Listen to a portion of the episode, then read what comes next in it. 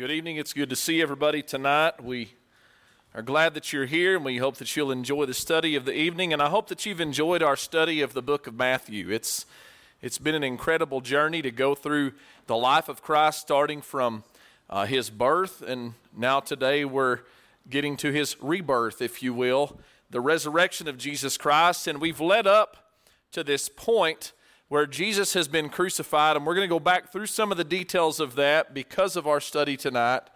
And we ended last week with this conspiracy where these chief priests made this decision to be proactive because they had heard that Jesus had claimed he would rise from the dead.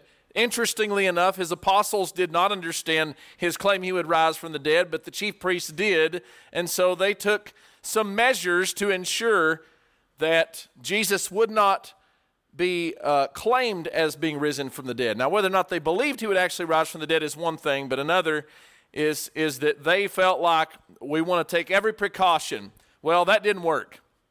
And of course, it wasn't going to work, because what they didn't understand is they weren't dealing with a man. They weren't dealing with a false prophet. They were actually dealing with the Son of God. And so we're just going to pick right up in our text. We're going to read verses 1 through 10 to start our study. And as we're reading through these, I'm going to pause and we're going to comment on these 10 verses, because we're not going to come back to them and analyze them later. So we're going to do that at the beginning of the study. So Matthew chapter 28 and verse 1, it says, "Now after the Sabbath, as the first day of the week began to dawn, Mary Magdalene and the other Mary came to see the tomb. And behold, there was a great earthquake, for an angel of the Lord descended from heaven and came and rolled back the stone from the door and sat on it." So let's just start by looking at these verses. Mary Magdalene and the other Mary, that's Jesus' mother, come to the tomb. They know where the tomb is. It's a tomb of a very prominent man, Joseph of Arimathea. And they were actually back watching when they put Jesus in the tomb. You might remember that from our last week. They were opposite of the tomb, watching them where they were putting him. They wanted to know where he was. So they're coming to the tomb, and they're coming to anoint Jesus with spices, and they show up, and it's a little different than they expected. And so an earthquake happens, and I want you to notice this word "for," and this word "for" in the Greek means "because." There was an earthquake because an angel of the Lord descended from heaven and came and rolled back the stone from the door and sat on it. That got everybody's attention, not just the ladies, but notice in verse 3, his countenance was like lightning, his clothing was as white as snow, and the guard shook for fear of him and became like dead men.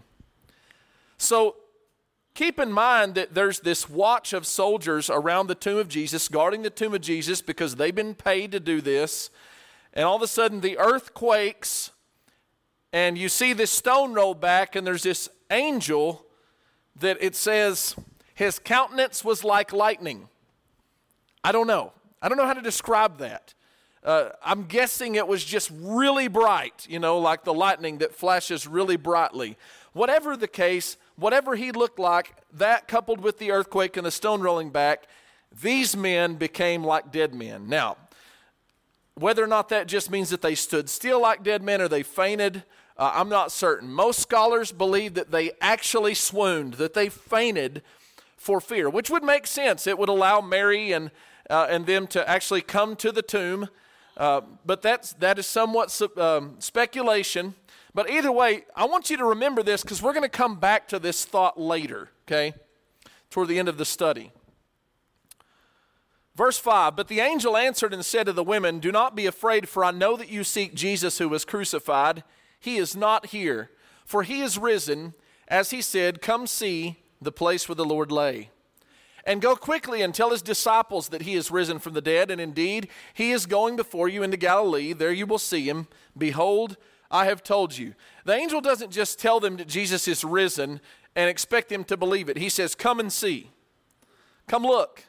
So they go to the tomb, they look in the tomb, and this isn't recorded in Matthew, but in other Gospels, they find Jesus' clothing. Really, it was linen that he was wound up in, laying there where they had put him, along with a napkin, it says. It's what they would put over their head, and it was folded up nice and neat right at the end of these linens that he was wrapped up in. So they see this, and this angel reminds them that he is going before you into Galilee. Now, Jesus had told his apostles this. He had told them, after I'm risen from the dead, I will go to Galilee, and there you will see me. Now, they had no clue what he meant, and they obviously didn't really understand, but now he's reminding them of what Jesus had already told them. So they went out quickly from the tomb with fear and great joy. That's interesting. You talk about mixed emotions.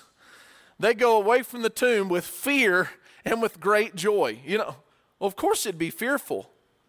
And we're going to talk about why they would have been fearful regarding Jesus' resurrection and why this would surprise them, even though they had already seen, Mary had already seen her brother Lazarus raised from the dead. This wasn't the first person that had been resurrected.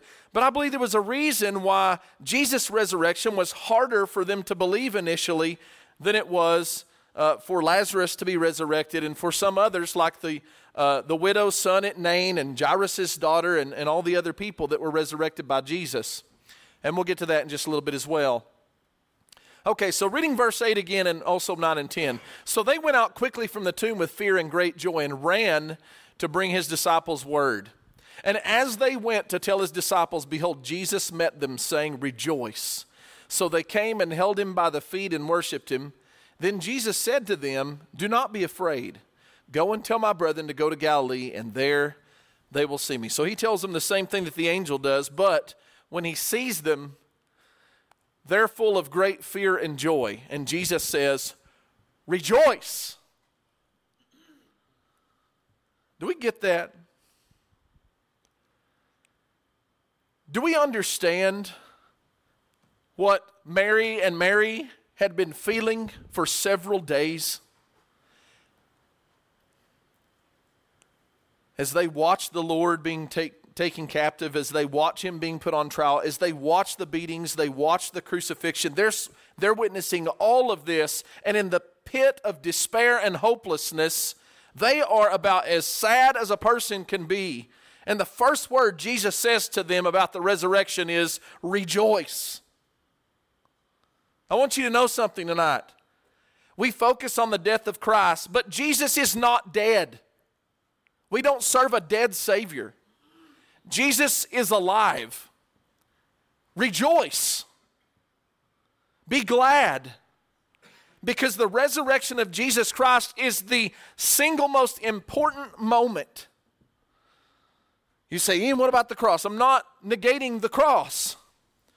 The cross is our atonement. The cross is our redemption. But without the resurrection of Jesus Christ, friends, our faith, our hope, it is all empty. Notice what Paul says. In 1 Corinthians 15:13, Paul says, but if there is no resurrection of the dead. Now, the reason he says this is because some people at Corinth were questioning whether or not there actually was such a thing as a resurrection from the dead. And here's his logic. If there's no resurrection, then Christ is not risen. These are Christians he's writing to, and he's showing them how foolish it is for them to believe that there's no resurrection. If there's no resurrection, Jesus is dead. He's not alive. And if Christ is not risen, our preaching is empty, your faith is also empty. If Jesus didn't rise from the dead, then what are we doing? And I want to tell you the same thing. If Jesus is not alive from the dead, what are you doing? You should be doing something else. If anything would shake my faith that Jesus Christ is the Son of God, it would be the resurrection. Because if Jesus didn't rise from the dead, then Jesus is not the Son of God.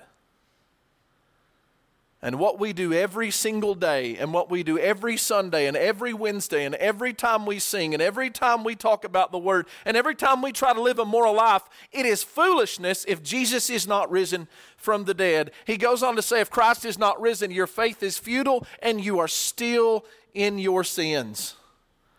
You say, yeah, but if Jesus didn't rise, he still died for our sins. Yeah, but he just died, and he was just a man if he didn't rise from the dead. Everything hinges upon the fact that Jesus Christ was raised from the dead. And I will tell you something. There are things that are faith, and there are things that are fact. Now, I'm not saying that things we believe aren't fact. I'm saying in the realm of examining evidence and looking at evidence, there are things we believe, but there's things that are facts. And I'm going to tell you fact number one. The tomb was empty. That's a fact. It's not just a belief. In fact, historians know and believe the tomb was empty. That's why there's so many different stories about what actually happened to Jesus after he went into the grave. You know why? Because the tomb was empty. And unless somebody is crazy enough or delusional enough to say, well, Jesus never existed, everybody, even unbelievers, understand by examining historical evidence the tomb was empty. And we believe that for a reason. Because the body was never produced. It was never produced. Now, in 2,000 years... In 2,000 years, the best theories that man have been able to come up with to try to object to the resurrection of Jesus Christ are, number one, the swoon theory, which we'll talk about mostly tonight, the impersonation or hallucination theory. So I'll explain this one in a moment because it's going to be our first point, but I want to talk about this one for just a moment so that we understand what the claim is. The claim of this theory is that Jesus never did rise from the dead. There was just somebody that looked like Jesus that after the third day showed up and fooled everybody, just pretended to be Jesus. And we'll talk about that. And then this hallucination theory is that some people just thought that they saw Jesus. And we'll talk about that too. Mainly this is based on the Road to Emmaus story that we have for us. The other theory, which is the disciples stole the body. Now, this is actually the oldest theory because it started before they actually even buried Jesus. This was the idea of the chief priest to say the disciples stole the body away. Now, you say, well, they were saying we don't want them to steal the body away. Well, that's true, but then they decided that was their best story once the tomb was empty. That makes no sense to me either. But that's the oldest theory. And then there's this other theory that the enemy stole the body. And I'm going to tell you something. In 2,000 years, these are the best four theories to object to the resurrection. Nobody's been able to come up with a better theory, and we're going to debunk all these theories tonight. And the first one is this swoon theory, and the word swoon means that Jesus basically went into a short coma. He fainted from exhaustion, that he actually didn't die on the cross. They just thought he was dead, and so they went and they put him in the tomb, and basically he's there for a day and a half, 2 days, and then he wakes up out of his swoon, and he comes out of the tomb somehow, getting the rock out of the way and sneaking past the Roman soldiers, and shows up to his disciples. Now, when you just hear the theory itself, I'm sure every one of us already are thinking, that's crazy. You're right, that's crazy. But this is the most believed theory. This is the most accepted theory as far as objections to the resurrection. So let's talk about this swoon theory for a moment. And as I said, we're going to examine some of the evidence we've already examined. And I want to go into this in great detail because I talked about this quite a bit. But the first thing I want to point out is that Jesus was scourged. And the reason we're doing this is because the swoon theory is dependent upon the theory that Jesus never died. So let's talk about how Jesus died. You know, if you think about it, if Jesus would have died in some non-violent manner, if he would have just had a heart attack or something like that, this would be a somewhat plausible theory.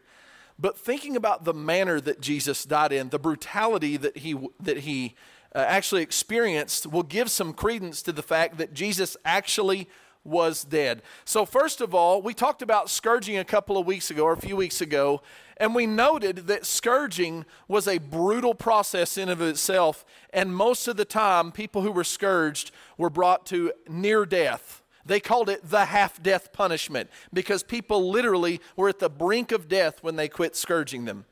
Now, as history goes, it wasn't always common for someone to be scourged before they were crucified. Some have believed that was always the case. That's actually a myth. History doesn't bear that out. Jesus was scourged very brutally, Pilate thinking that would suffice the multitude, but it did not. He said, I'm going to chastise him, and I'm going to let him go. And so he delivered him to be scourged, and then they would not be pacified. They kept saying, crucify him, crucify him. But at this point, as we noted in Isaiah 52 and verse 14, Jesus' beating was so bad that he didn't look recognizable. His visage and his form were marred, Isaiah says, more than any man, and his form more than the sons of men. Jesus was brutally beaten when he was scourged. So being exhausted from this scourging, losing massive amounts of blood from the beating, they crucified him, it says. So we're going to talk about some medical and historical things about the crucifixion of Jesus, because again, we're trying to prove that Jesus actually died. And this is not something new. John actually spent a great deal in his gospel and also in the first letter that John wrote, 1 John, proving that Jesus actually did come and live in a body and that he actually did die. That was part of his apologetics, if you will. So first off, when it says that they nailed Jesus, what we would call this is roughly a spike. And this spike, even though we typically see history saying that it was through the palms, or not history, but rather speculation was that it was through the palms. You see artist renderings and things like that. If you look in history and look at crucifixion, it was actually put more what we would call the wrist, between the radial and the ulna, right here, in what is called the median nerve, or what we call the carpal tunnel nerve. They put it right here. Now, the reason they did that is because the hands would not bear the weight. And I know this sounds somewhat gruesome, but they experimented with this at one time, and it would actually rip through the palms and between the fingers when they tried to hold up a person's weight for a period of time. So they began to nail them back here. And so that's the reason that they put those in that particular place in the wrist and not the palm of the hand. When they nailed his feet together, there were different ways that they did it, but it seems like the most... the reasonable explanation about the time period is their practice at the time was to actually put the feet on top of one another. Now, there were times when they would put their feet on the sides of the cross and put two nails and nail 1 foot both into each side of the cross. But again, the Romans were experimenting with this, and they were trying to perfect their art of torture, if you will, and this was the one that they believed would impact them the most. It would bring about the most agony and suffering. And so they did this for a reason, and we'll talk about why they nailed it this way in just a moment. But the placement of the nail was back here. I know this looks like, but those toes aren't that long. It's back in the foot between those toes, again, where these nerves are in the foot. So very painful. These spikes would be driven through both of the feet of Jesus and nailed to the cross, and this would be the place that he would bear his weight. So, how did people die in crucifixion? That's a very important question as we're considering whether or not Jesus died. How did they die? They had two methods of crucifying. They had a fast method and they had a slow method. Now, the slow method was just what we're seeing here on the screen. The fast method, they would take and they would put a block of wood right here under the feet. Now, that would allow them to live a lot longer, because what actually happened in crucifixion was that as a person's arms were stretched out and they were bearing their body weight, your breathing becomes the opposite of what it is right now. Right now, when you draw in a breath, your diaphragm actually goes down, and you're actively inhaling, and then you're passively exhaling. It's easy to exhale, but hard to inhale, okay? When they're on the cross and they're bearing all their weight, it's the total opposite. Easy to inhale, but you have to pull yourself up with your hands and with your feet, pushing on those spikes in order to let the air out of your lungs, and your lungs are expanded for a very long time. And if you don't push yourself up, you cannot exhale. You cannot breathe out. Eventually, they would tire out, and they would suffocate. And so if you had this wood block under your feet, the feet were a lot easier to use to push the body up, and sometimes people would last anywhere from 20 hours to a couple of days on the cross, depending upon how badly they were beaten before they were put on there.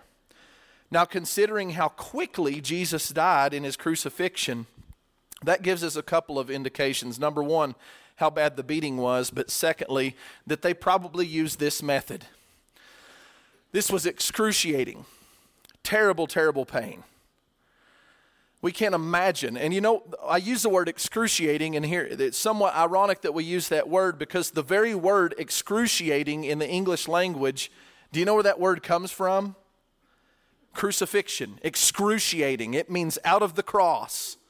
That's the word that they use to describe agony, a word that describes the method of crucifixion. This was extremely painful for Jesus.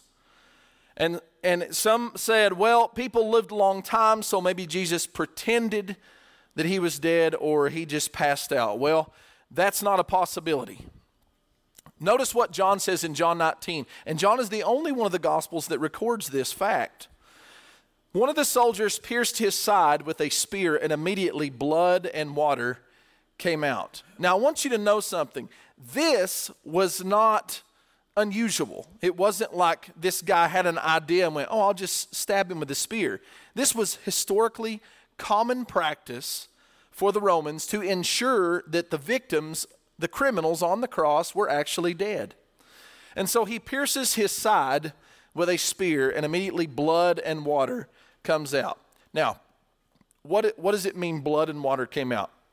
This is also, I found this very interesting. I want you to notice where this quote is from. This is from the Journal of the American Medical Association in 1986. Things have changed, okay? But back then in 1986, when this journal was written, a big journal, I mean, this is on page 1,460, these doctors were discussing the actual medical results of crucifixion and why the Bible described what it did. And so here's what it is. It's a little bit wordy. The water probably represented serous pleural and pericardial fluid and would have preceded the flow of blood and been smaller in volume than the blood, perhaps in the setting of hypovolemia and impending acute heart failure. Pleural and pericardial effusions may have developed and would have added to the volume of apparent water. The blood, in contrast, may have originated from the right atrium or the right ventricle, or perhaps from a hemopericardium. Now, I'm going to put that in layman's terms. Here's what they're saying. Because of the agony that he was suffering and the immense blood pressure raising and the heart rate and all of the pain and shock, that's hypovolemia, that people go through during that type of torture and agony, the lungs and the heart, the sac around the heart and the lungs begin to fill up with fluid. That's what they're saying. Well, that makes perfect sense. That's exactly what would happen, especially if a person's suffocating for several hours and their lungs are in constant torture and agony. They also went on to say, by custom, one of the Roman guards would pierce the body with a sword or a lance. Traditionally, this had been considered a spear wound to the heart through the right side of the chest, a fatal wound probably taught to most Roman soldiers. Now, we're not doctors, but we're probably thinking, well, why would they stab them in the right side to get to the heart?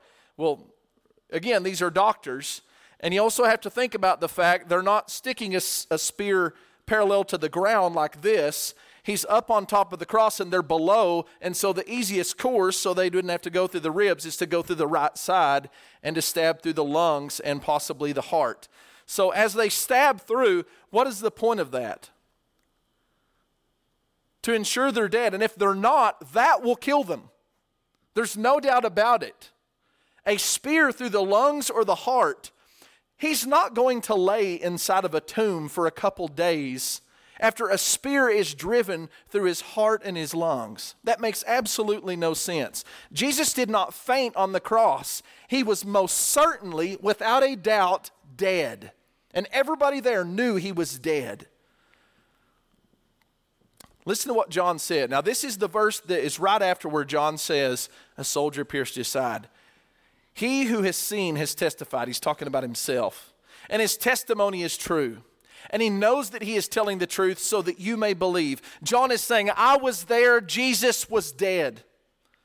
Because again, he's writing to the second generation of Christians. His gospel is different from Matthew, Mark, and Luke. John is writing during the time where Gnosticism became very prevalent in doctrine within the church. And what Gnosticism mainly focused on was that Jesus actually didn't either live in the flesh or he never was resurrected or that he had a spirit body when he was resurrected. And John, that's why he focuses so much on Son of Man, Son of God, and he talks about Jesus' flesh, and he talks about Jesus actually being God, being deity. He wants them to understand that Jesus really was a man, he lived as a man, and that flesh and blood died, and that Jesus actually was dead. You know, I think one of the problems is this is the picture of the cross that people see all the time.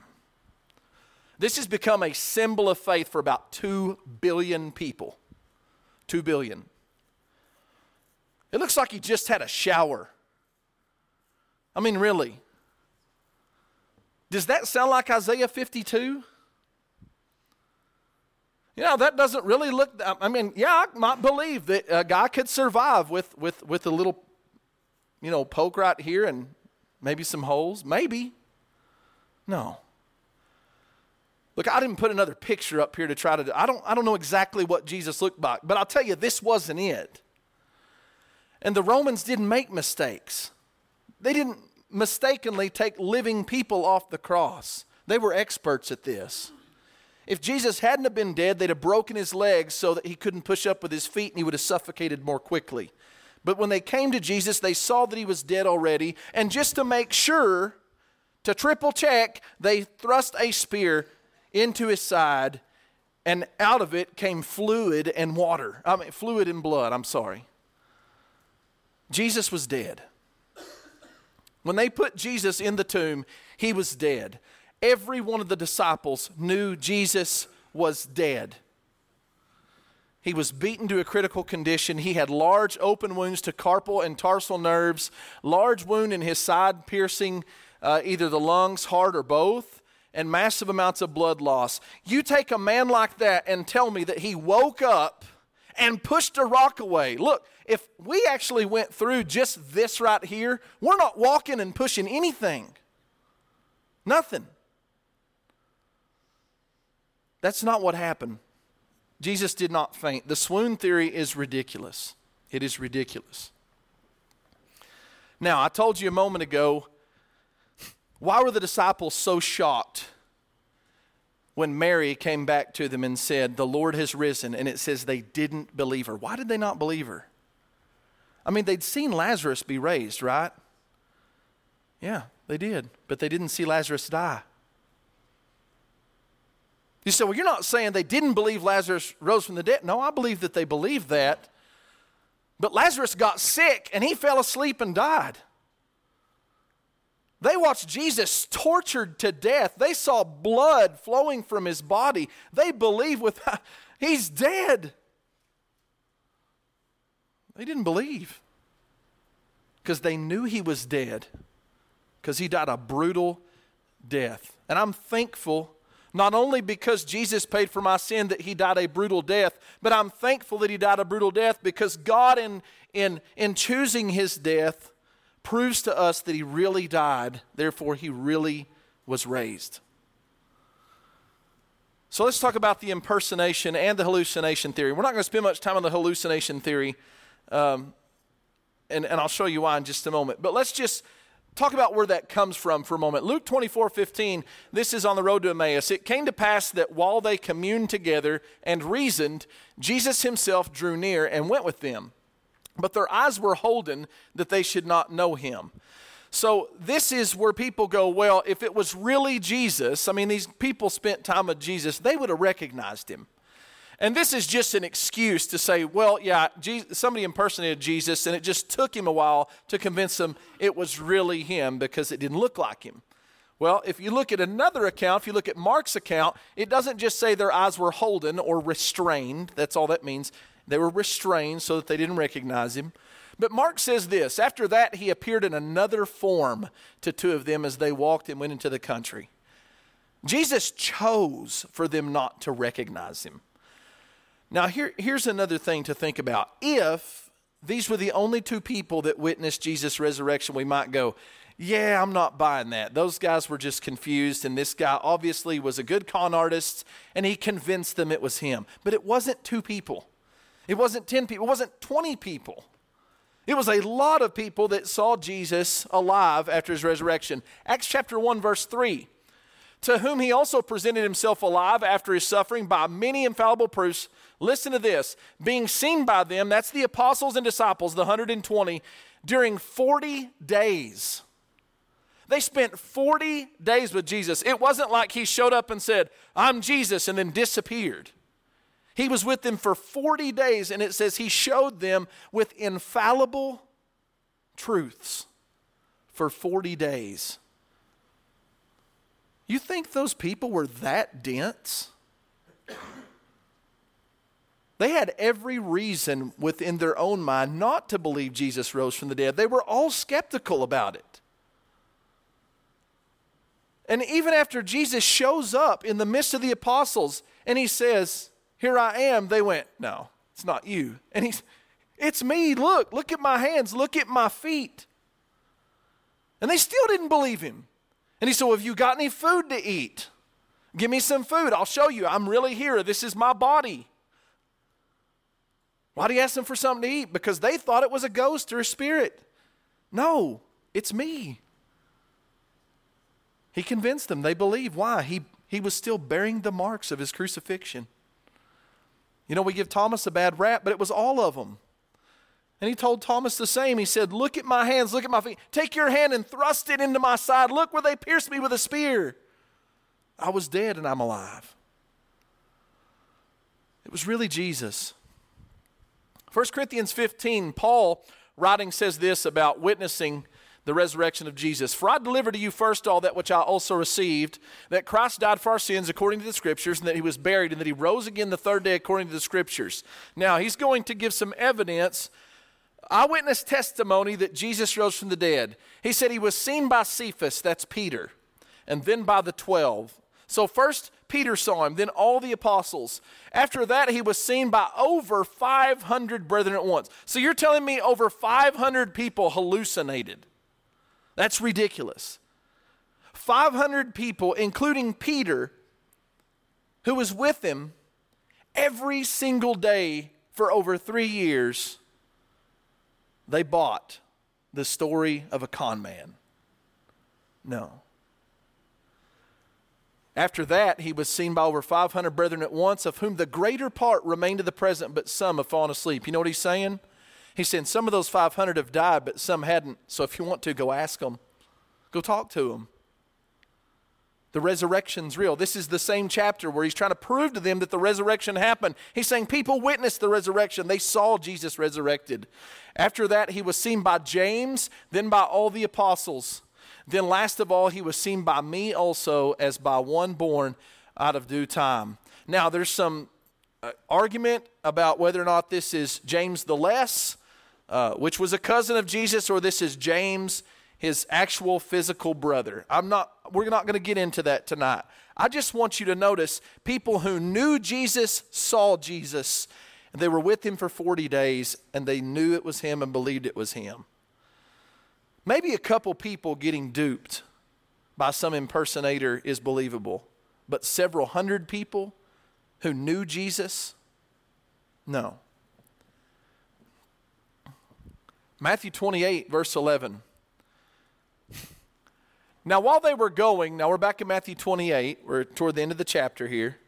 While they were going, behold, some of the guard came into the city and reported to the chief priests all the things that had happened. I told you, remember that about the guards seeing the angel and being fearful for death. Because now they come and they tell the chief priests what had just happened. What would they have told them? What they saw. What did they see? Think about this. These guys come to the chief priests and they come in and they say, "Okay, we were at the tomb," because that's where they're supposed to be. Why? Because that was their job. And what happens if they don't do their job? Bad things happen. So they're coming to tell the story, and here's what they tell them. "We were there at the tomb, and all of a sudden an earthquake happened, and we turned around, and the tomb was open, and an angel was there. And he was so bright, and he was just white, and we were just like dead men." That's the story these chief priests would have heard. And how hard-hearted do you have to be after hearing that story to say this? "When they'd assembled with the elders and consulted together, they gave a large sum of money to the soldiers, saying, 'Tell them the disciples came at night and stole him away while they slept.'" They knew that wasn't true. They know this story's not true. In fact, that's the story they were trying to prevent. But now it's all they got. It's all they got. Now, if you're a soldier and you're under Roman government and these guys tell you to do that, what are you going to think? Well, they were greedy. They were greedy. But also, the chief priests had the ear of the praetor. And so they said, if it comes to the governor's seat, We will appease him and make you secure. You just go on and you tell them this happened, even though these soldiers know that didn't happen. Now, is this a plausible theory that the disciples came and stole away the body of Jesus and that explains the empty tomb? Is that a plausible theory? Well, let's just look. Luke 18:32 and 35, "For he shall be delivered unto the Gentiles and shall be mocked." This is Jesus talking to his apostles. "For he shall be delivered unto the Gentiles and shall be mocked and spitefully entreated and spitted on, and they shall scourge him and put him to death, and the third day he shall rise again." That's pretty cut and dry, isn't it? Did anybody have trouble with what we just read, understanding what Jesus was predicting? They did. "And they understood none of these things, and this saying was hid from them, neither knew they these things which were spoken." Why would the apostles try and steal the body of Jesus when they didn't know that the plan was for Jesus to rise from the dead? There's a reason they were sitting over in this house crying and weeping, is because they thought the Lord was dead and he's not coming back. They didn't get it. They had no motive for taking the body. They didn't understand the resurrection. Why would they take the body? Look at John 20:5. Now, this is after Jesus has risen, keep in mind. So Peter and John are running to the tomb, and he, stooping down and looking in, saw the linen clothes lying there, yet he did not go in.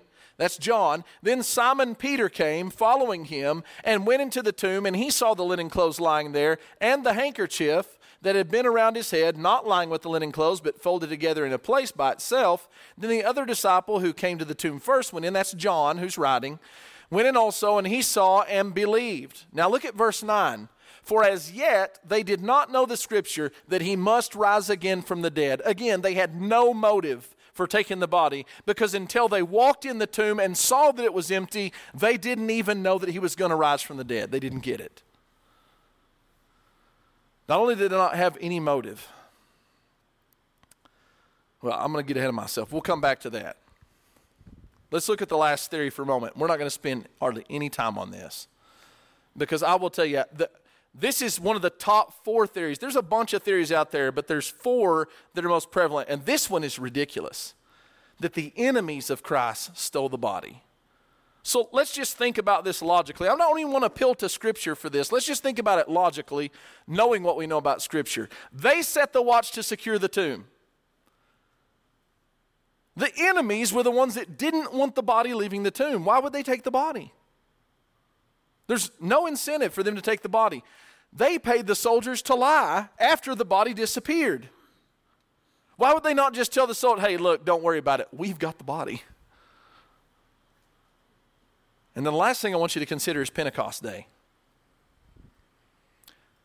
3,000 Jews are converted to Christianity because they believe the tomb is empty.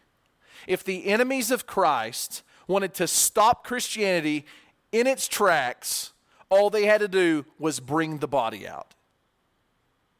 But they couldn't. You know why? Because they didn't have it. Because it wasn't there, and it wasn't on earth. The tomb was empty. The Romans knew it. The disciples knew it. The chief priests knew it. And they tried to come up with some stories, but none of those stories fit. And this one is it just doesn't make any sense. Why would they take the body? And if they had the body, why did they not stop what they were trying to stop by producing the body? Because they didn't have it. There's one logical explanation, and that's that Jesus rose from the dead. It's a fact that the tomb was empty. And there's only one logical explanation. Jesus is alive. His body, literal body, came out of the tomb. And I don't believe the angel rolled back the stone so Jesus could get out. He rolled back the stone so people could see he wasn't there. He was risen. So as we finish our chapter tonight, I want to consider something about the apostles. And I believe that the apostles and the work of the apostles that they did is the greatest evidence that Jesus rose from the dead. I want to use the Great Commission to try to assert that. Jesus told them, Go and make disciples of all nations, baptizing them in the name of the Father, the Son, and the Holy Ghost, and the Holy Spirit, teaching them to observe all things that I've commanded you, and lo, I'm with you always, even to the end of the world. Amen. When they took Jesus and they took him captive, what happened to the disciples? Where'd they go? They ran like cowards. I'm sorry, that's what they did. We probably would have done the same. But they ran like cowards. They feared for their life. When Peter was asked, were you with Jesus? What did Peter say? No, I was not. I was not with Jesus. He denied him 3 times. Why? Because Peter was afraid. What changed? All these men went out after the resurrection and they died for what they knew to be true. They lost that fear of death. When they saw Jesus alive, it radically changed them. They didn't believe Jesus rose. They knew he arose, and they all died for it. You know what would be insane? If you came up with the story that Jesus rose from the dead, you made up the story, and when they're going to put you to death, you knowingly die for what you know to be a lie. It's one thing for people to die for what they believe. It's another thing for somebody to die for something they know not to be true. They knew it was true. They touched him. They sat with him. They ate with him after he arose from the dead. Jesus' brother was a skeptic, but after the resurrection, he was a pillar in the church. Their radical change because of their eyewitness, them eyewitnessing Jesus' resurrection. The Apostle Paul, the greatest evidence in a person's life that he actually saw Jesus, was one of Jesus' greatest opposers and greatest enemy and became one of, if not his most loyal servant. Why? Because he saw the resurrected Jesus and knew he who was alive. Friends, we can have confidence in the resurrection of Jesus. And because we have confidence in the resurrection of Jesus, we know that our faith and our hope and our trust and our salvation are real.